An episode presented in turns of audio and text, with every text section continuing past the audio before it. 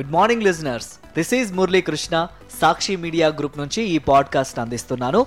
ఈరోజు ఆదివారం జనవరి ఇరవై ఒకటి రెండు వేల ఇరవై నాలుగు వార్తల ప్రపంచంలోకి వెళ్ళే ముందు హెడ్లైన్స్ అయోధ్య అంతటా రామమయం శోభాయమానం. బాలరామునికి నేడు నూట ఇరవై ఐదు కలశాలతో మంగళ స్నానం. ఎల్లుండి నుంచి ఆఖరి విడత వైఎస్ఆర్ ఆసరా. జగనన్న విద్యా కానుకకు పరిపాలన అనుమతి. వచ్చే విద్యా సంవత్సరానికి ఒక వెయ్యి నలభై రెండు పాయింట్ ఐదు ఒక కోట్లతో ఉత్తర్వులు. తెలంగాణలో బడ్జెట్ లోపే కేబినెట్ విస్తరణ పదిహేను రోజుల్లోగా కొత్త మంత్రులు కొలువు దిరవచ్చంటున్న గాంధీ భవన్ వర్గాలు. పార్లమెంటు ఎన్నికల్లో బీఆర్ఎస్ను వంద మీటర్ల గోతి తీసి పాతి పెడతామన్న సీఎం రేవంత్. ముందు వంద రోజుల్లో హామీలు అమలు చేయి బీఆర్ఎస్ను వంద మీటర్ల లోతులో పాతేది తర్వాత మాట్లాడొచ్చు. సీఎం వ్యాఖ్యలపై కేటీఆర్ కౌంటర్. మయన్మార్ సరిహద్దుల్లో కంచె నిర్మిస్తామన్న కేంద్ర హోంమంత్రి అమిత్ షా. విడిపోయిన సానియా మిర్జా షోయబ్ మాలిక్. షోయబ్ మూడో పెళ్ళితో బహిర్గతమైన విషయం. అయోధ్యలో రామాలయ ప్రారంభోత్సవం బాలరాముని ప్రాణప్రతిష్ఠకు ముహూర్తం సమీపిస్తున్న కొద్దీ అయోధ్య మరింత శోభాయమానంగా మారుతోంది. అయోధ్య అనువనువు రామమయంగా మారింది. మరోవైపు రామాలయ ప్రారంభ సన్నాహాలు తుది దశకు చేరుకున్నాయి. గర్భాలయంలో బాలరామునికి ఆదివారం నూట ఇరవై ఐదు కలశాలతో మంగళ స్నానం జరగనుంది. తాత్కాలిక మందిరంలో పూజలందుకుంటున్న ప్రస్తుత రామ్లల్లా విగ్రహాన్ని నూతన గర్భాలయంలోకి చేర్చే ప్రక్రియకు అర్చకులు శ్రీకారం చుట్టారు.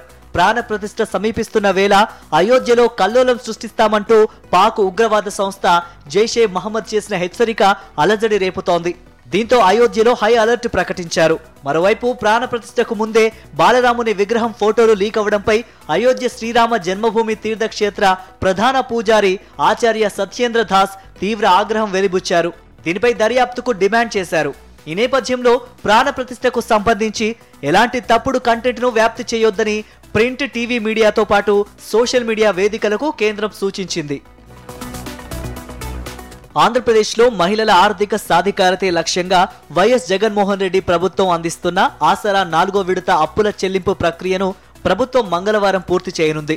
పొదుపు సంఘాల మహిళల ఐదేళ్ళ క్రితం నాటి మొత్తం అప్పు ఇరవై ఐదు వేల ఐదు వందల డెబ్బై కోట్ల రూపాయల్లో.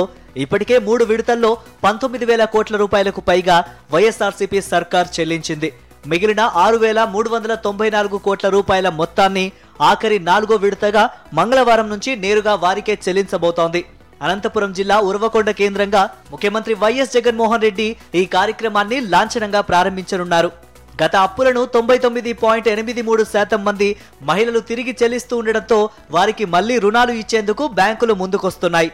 చేయూత ఆసరా సున్నా వడ్డీ పథకాలతో అక్క చెల్లెమ్మల ఆర్థిక స్వావలంబనకు ప్రభుత్వం కృషి చేస్తూ ఉండటం తెలిసిందే. గత యాభై ఆరు నెలల్లో వీరు ఒక లక్ష యాభై నాలుగు వేల తొమ్మిది వందల ఇరవై తొమ్మిది కోట్ల రూపాయల రుణాలు పొందారు.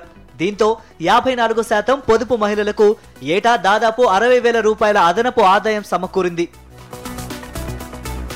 ఆంధ్రప్రదేశ్ ప్రభుత్వ పాఠశాలల్లో చదివే విద్యార్థులకు వచ్చే విద్యా సంవత్సరంలో జగనన్న విద్యా కానుక పంపిణీకి రాష్ట్ర ప్రభుత్వం ఇప్పటి నుంచే చర్యలు చేపట్టింది. ప్రతి ఏడాది స్కూలు తెరవక ముందే ఈ విద్యా కానుకను రాష్ట్ర ప్రభుత్వం పంపిణీ చేస్తున్న విషయం తెలిసిందే.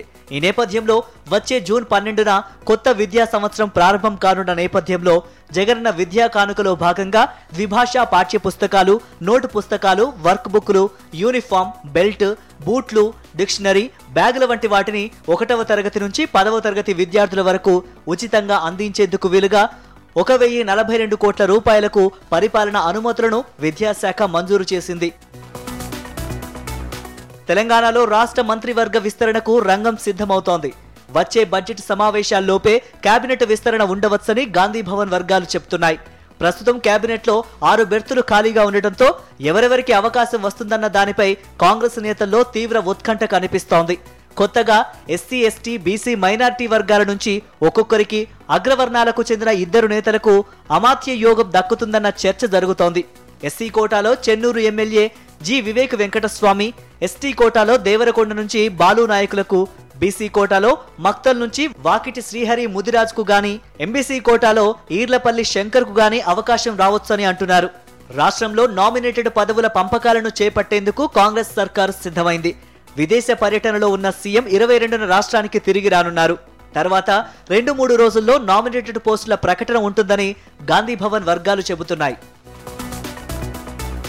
రాబోయే పార్లమెంటు ఎన్నికల్లో బీఆర్ఎస్ను చిత్తుగా ఓడించి భూమిలో వంద మీటర్ల లోతున పాతి పెడతామని తెలంగాణ ముఖ్యమంత్రి సీఎం రేవంత్ రెడ్డి వ్యాఖ్యానించారు.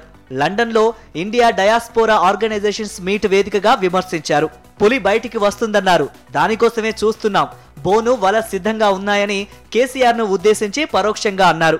ప్రపంచంతో పోటీ పడే యువత హైదరాబాద్ నగరం ఐటీ మేధావులు జీనం వ్యాలీ అంతర్జాతీయ ఎయిర్పోర్ట్ ఓఆర్ఆర్ ఐటీ ఫార్మా కంపెనీలు నా దగ్గర ఉన్నాయని సీఎం చెప్పారు.